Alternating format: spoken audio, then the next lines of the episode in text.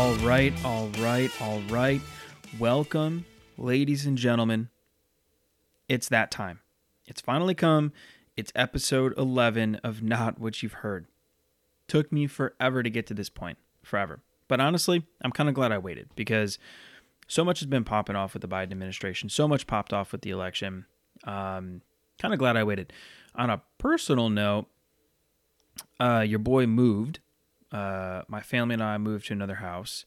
Um, we got a whole bunch of good personal stuff going on. So it's just been an absolute whirlwind in my world over the past few months. So my apologies for making you wait this long. Um, literally every day, a new person was DMing me.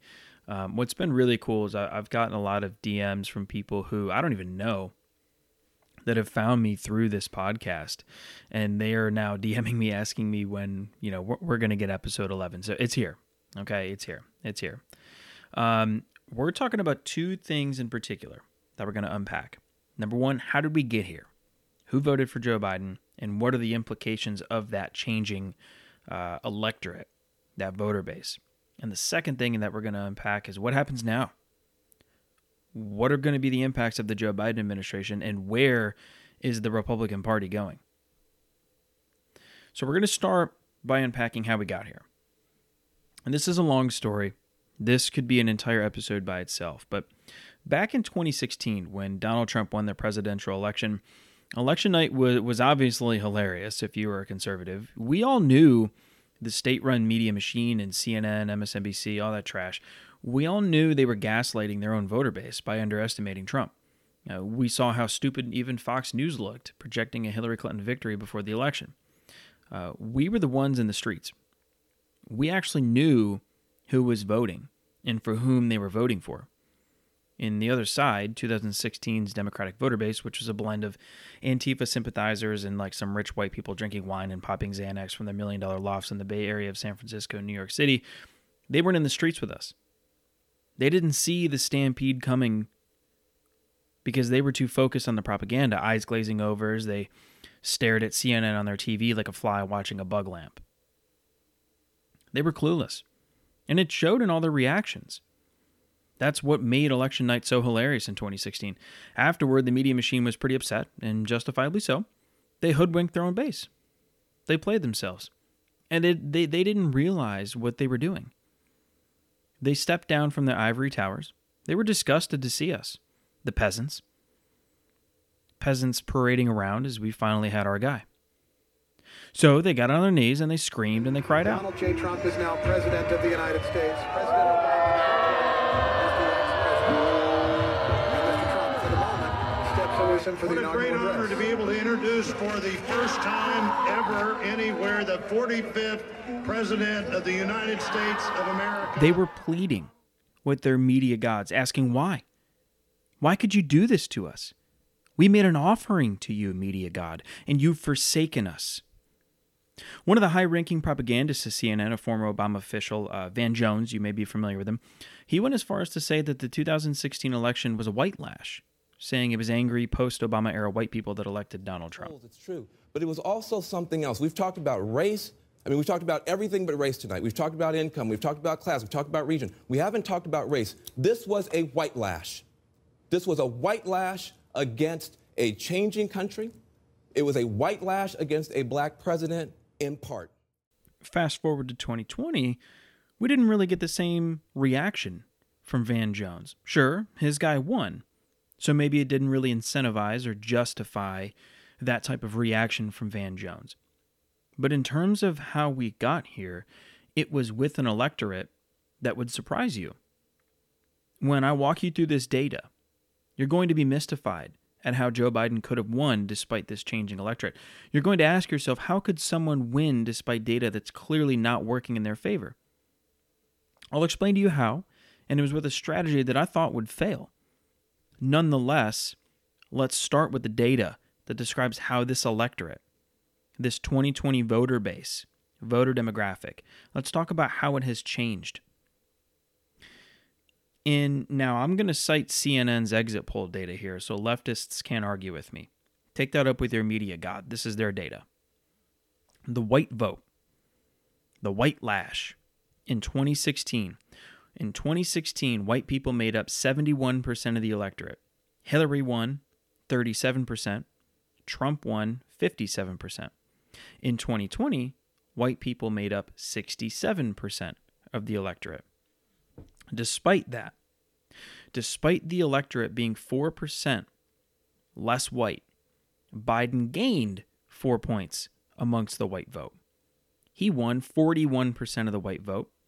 Trump won fifty-eight percent of the white vote. In twenty sixteen, the black vote made up just twelve percent of the electorate. Hillary won eighty-nine percent, Trump won eight percent. In twenty twenty, the black vote made up thirteen percent of the electorate. Biden won eighty-seven percent, he lost two points. Trump won twelve percent, he gained four points. The Latino vote in twenty sixteen made up eleven percent of the electorate. Hillary won sixty-six percent, Trump won twenty-eight percent. In twenty twenty, the Latino vote made up thirteen percent of the electorate. Biden won sixty-five percent, Trump won thirty-two percent. He gained four points amongst the Latino vote. The Asian vote. In twenty sixteen, the Asian vote made up four percent of the electorate. Hillary won sixty-five percent, Trump won twenty-seven percent. In twenty twenty, the Asian vote made up four percent of the electorate. Biden won sixty-one percent, Trump won thirty-four percent. Trump gaining seven points amongst the Asian vote. An interesting trend considering what the media is trying to sell us about Asians and conservatism and the violence that Asians are currently facing, predominantly from left-wing people. In summary, from twenty sixteen to twenty twenty, Trump gained four points with the black vote. He gained four points with the Latino vote. He gained seven points with the Asian vote. The only demographic Biden didn't lose ground in compared to Hillary, the only demographic which Biden actually gained ground, white people. He gained four points amongst white people. See, this is what I'm talking about. Where is Van Jones calling this election a whitelash? Quite literally, white people broke from minorities. In twenty twenty, we saw race riots all over this country, and despite that, white people on C N N and M S N B C telling us how disproportionately minorities were targeted by violence from white people, minorities showed up at the polls in numbers for Republicans like the G O P has never seen before. Again, where is Van Jones calling this election a whitelash? This actually fits his criteria. You know how we got here? This strategy? I told someone this the other day. The woke white moms in California and New York losing their minds on Twitter with their anonymous accounts watching Don Lemon spew lies about Russian interference in our election and completely turning a blind eye to the story of Don Lemon touching his genitals and then rubbing another man's face at a bar. That is who elected Joe Biden. I'll take it one step further than Van Jones. This election was a woke whitelash. This strategy for Democrats was simple.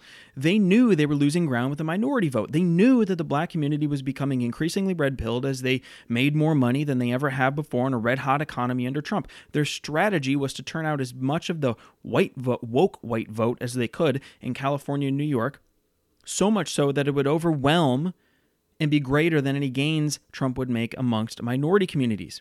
And that's exactly what happened. And that's the only way to read this data. It's super simple. You leverage the pandemic to push mail-in voting. You make sure the woke states like California, New York, and Illinois are leading the way in mail-in voting in their metro areas. And then you hedge against that strategy not working by ratcheting up racial tension. Just in case we don't turn out enough woke white votes, just in case we can't overwhelm the Republicans' gains with minorities, let's start some race wars in different parts of the country, just in case. Where Democrats got lucky in the mail-in voting strategy um, is that it worked, despite the racial tension, steering minorities even further away from Democrats. Their hedge backfired on them, but it didn't matter because they turned out so many woke white votes.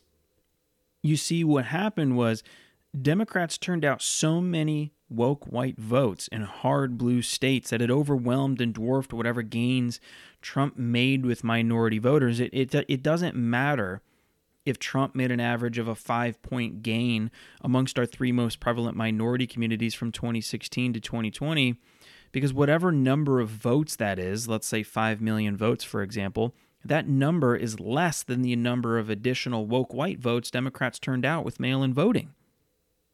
Let's say Trump makes a five-point gain amongst minorities, and that's equivalent to an extra five million votes for him. Well, all Democrats have to do is make, let's say, a one-point gain amongst the woke, woke white voters, since there's like five times the amount of woke white votes than there are minority votes, and Democrats, Democrats win. That could be an extra seven million votes for all we know. I'm, I'm just I'm not sure what the what the actual ratio is off the top of my head. I'm just using an example, but that was effectively their strategy.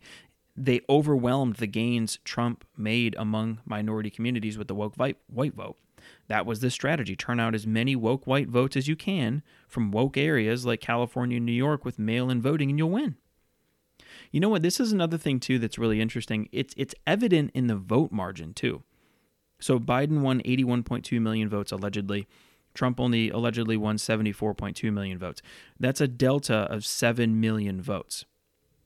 In New York City, there's five point five seven million registered voters. In Los Angeles, there's six point one million registered voters. That's a combined eleven point six seven million registered voters.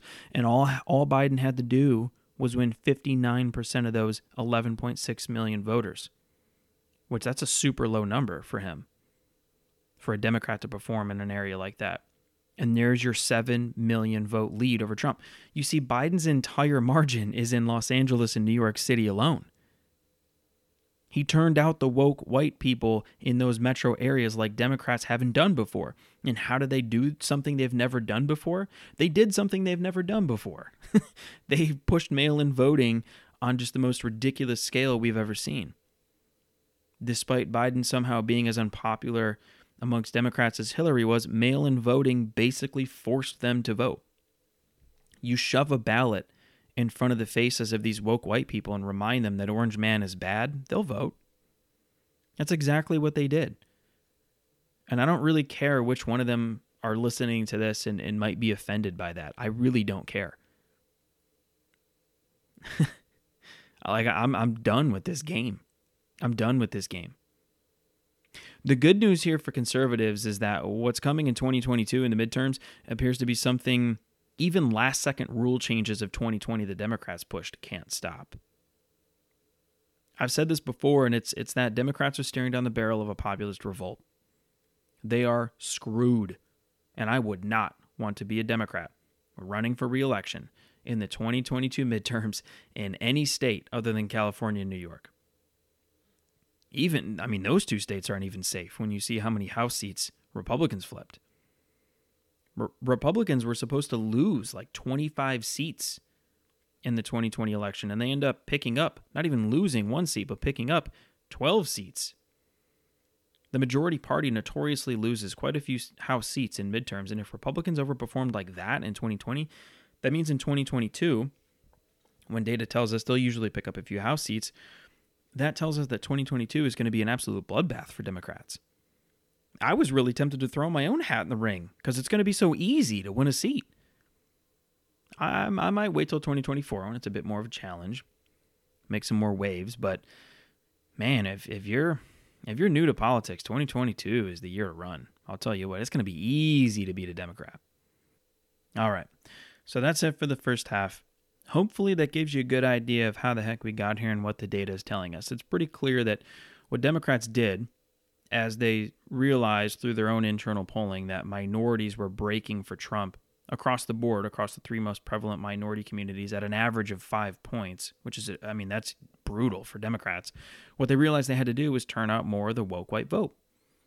And they did that with mail-in voting. Again, they shoved ballots in front of their face. They said, don't forget Orange Man is bad.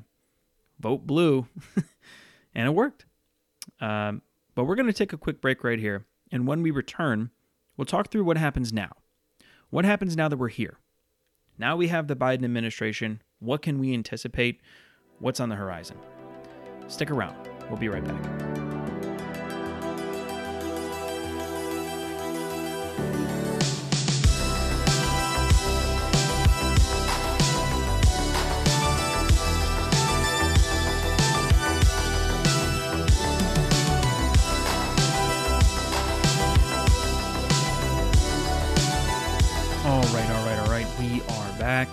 In the first half, I gave you the data.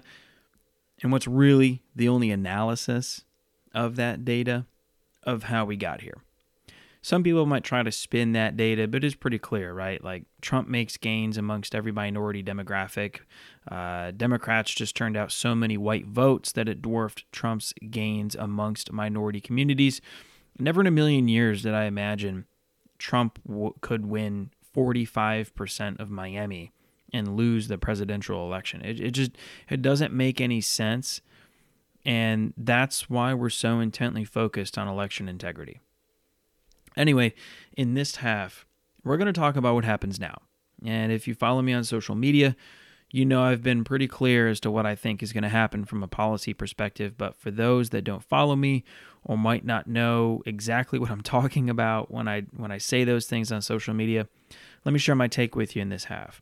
If I could bo- if I could boil down the Biden administration into two pretty basic buckets. And I'm I'm doing this, I'm coming to these conclusions knowing full well that Kamala Harris, you know, there's a high likelihood that she takes over in two years. I just think she's going to carry the torch. But again, if if I could boil down the Biden administration into two buckets, two pretty basic simple uh, principles, it'd be this: corporatism and war. Corporatism and war. In terms of corporatism, I, I've said this before, but the Bush the Bush years are back, baby. Like, this is the Bush administration all over again. George W. Bush, by all measures, was more of a corporatist Democrat. The Hillary Clinton type, the Joe Biden type, the Barack Obama type. He's in line with that. Bush had been in the swamp for a while. His own dad was the ringleader of the swamp himself in the late eighties, early nineties. You know, he, he served in the military, he hung around lobbyists forever. Heck, some of those lobbyists might have even been his babysitter when he was a kid, talking about George W. Bush, for all we know. I mean, George W. Bush is as swamp creature-ish as a swamp creature can get. Joe Biden is the same dude. He's no different. This may come as shock to those who haven't been in and around the swamp, but Joe Biden has kind of a successful used car salesman or kind of like gambling bookie type of rep- reputation in D C. No one really ever took him seriously, at least not, not in an intellectual sense. But they worked to appease him because he was so well connected. Joe was always the guy who had a guy. Joe always knew a guy. Joe knows where the money is and how to get it. Joe was a guy that's been sold out to corporate America his whole life. Not even corporate America, corporate China too. Corporate Ukraine. I guarantee you Joe Biden has all sorts of credit card transactions that Hunter Biden pays off with his money from China. My folks, my friends listening that are in politics, you know what I'm talking about. That's how Joe gets his money from China. Artwork, credit card transactions that Hunter pays off. I know how the game works. But back to the corporate America thing, I'll give you an example of how, just how sold out to corporate America Joe Biden has been. One example is forming your L L C in Delaware, where Joe Biden was a senator. It is so, so lucrative and a no-brainer for anybody that intends to raise money from investors to form your L L C in Delaware. There's no tax on intangible income, like trademark royalties, which occurs a lot within newer companies that have heavy investment. There's no sale tax on in-state transactions. Delaware's L L C laws provide more liability protection for business owners than really any state in the country, next to Wyoming, where you can file an L L C anonymously. And also in Delaware, you can form S-Corps, where you're basically not even paying taxes, which Joe Biden has done himself, forming an S-Corp. Joe Biden and Jill Biden formed an S-Corp to avoid paying as much as five hundred thousand dollars in levies for Medicare and, and uh, Obamacare. Go ahead and look into it yourself for the doubter. Celtic Capri Corp and Giacoppa Corp. This is all Joe Biden policy. This is literally all Joe Biden policy. I've raised money for startups. I've been around the block for, with investors. One of the first questions they ask almost every single time is, where is your L L C formed? What they want to know is if you have a Delaware L L C. This is Joe Biden. Joe Biden is one of the slimiest, nastiest, corporatist swamp creatures we have ever seen. These are the types of guys that we don't even consider to be party affiliated. Like, yeah, he's a Democrat, but the party affiliation for Joe is just a means to an end. He wants to make money. He wants to raise lobbying dollars. It was easiest to run as a Democrat as opposed to running as a Republican in Delaware. In effect, Joe isn't really a Democrat. He's just a swamp creature, just, just, just as just as George W. Bush was. No different. Same dude. Just as Obama, just as Hillary. They're all the same people. They're not really Democrats nor Republicans. And that's why the establishment media gets behind these people every time. They were behind George W. Bush. They were behind Barack Obama. They were behind Hillary Clinton. They were behind Joe Biden. And it's why they won't get behind guys like Bernie Sanders. It's not even a Democrat versus Republican thing. It's a corporatism thing. The media will never, ever get behind a guy like Bernie Sanders because he is a threat to their pocketbooks. Now, what does this mean for America? Well, it means the rich get richer so long as they play ball. You see, there, there's a lot of money in the woke game right now because it's captivated the hearts, minds, and most importantly, the wallets of white people in metro areas. Like, you know how much money there is in this solar stuff right now? You know how much money there is in, like, renewable energy right now? I mean, you, you could start a nonprofit, for example. Like, B L M is a great example. You're never going to see their nine nineties. You're never going to see how much their executives make. But you start a nonprofit like that, and you start raising money. I mean, some of these C E Os of these nonprofits are making like five, six million dollars a year. So, you know, not only have Democrats captured the pocketbooks and wallets of woke white people in metro areas, but they have fear on their side now too. Every C E O, every institutional investor or banker, they're all petrified at the thought of being canceled. They're terrified. It all started with Occupy Wall Street. It morphed into the hashtag MeToo movement. And now all of that rage is being channeled through B L M. I don't see any legitimacy in these movements whatsoever, and it's too bad because they're they're focused on real problems in America. Like Occupy Wall Street was focused on corporatist greed. Me Too was focused on rape culture. B L M was focused on racial and socioeconomic disparities. Like, all these things are real issues in America. The problem is corporatist Democrats sink their fangs into them and hijack these movements when they spot momentum. It's disgusting. Now onto the topic of war. Not only will the rich get richer, but a Biden administration also means we're going to war.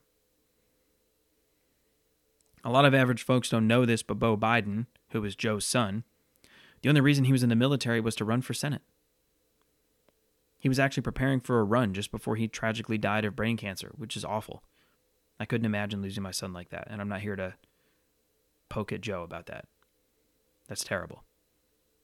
But Bo was set to take the reins from Joe, similarly similarly to how George W. Bush took the reins over the family name in the swamp from his father. Now, the Bush case is interesting. Jeb Bush is just such a mess. Jeb Bush is George W. Bush's dad. Jeb Bush is just such a mess and such a pathetic politician that his dad had to pick George W. Jeb Bush is the weakest person on the stage by far. Jeb is a waste, and everybody knows it. He is so weak, it's laughable. Jeb is a mess. Dude, one of the funniest clips. But look, Joe Biden had Bo Biden all lined up. The Bidens and the Bushes are the same family. They do the same stuff. One thing they have in common is war, hence George W.'s military background and Bo's military background before Bo unfortunately passed. But back to Joe Biden, how his plan and, and, and the Bush's plan and the plan of so many others works is like this. You get into the military, right? You work your way up the ranks. You're the kid of a senator or a representative in the House or maybe an A G, something like that. You're you're you're now a made man in the military because of the position your mom or dad serve in, right? Nobody's going to mess with you because your higher-ups will come down hard on anyone that screws around with you. That's because your mom or dad has strings to pull in the military, being a senator or whatever the heck it is they do in this hypothetical case. So eventually you do your four years, eight years, whatever your term is. If you're lucky, you avoid combat.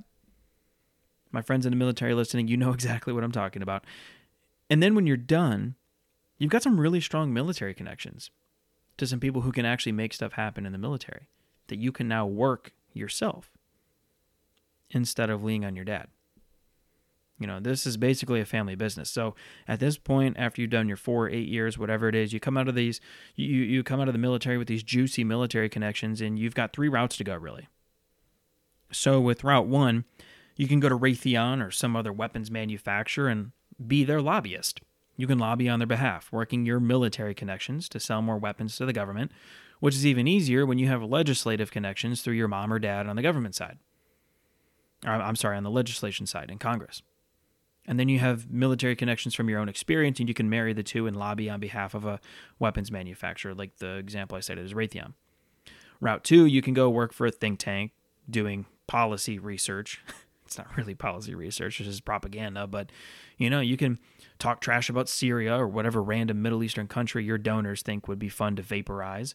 The weapons manufacturers will fund your policy research through super discreet political action committees or individuals, you know, that work for the manufacturers, and that way, you know, you're you're helping them sell more bombs by inspiring wars with your policy research. It's pathetic. Route three, you just straight up run for office.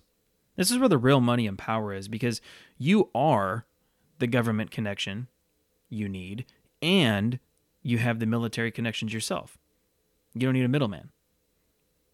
You don't need a think tank or a job at a weapons manufacturer anymore. You can raise lobbying dollars, pocket speaking fees through S-corps, and avoid taxation like Joe Biden did.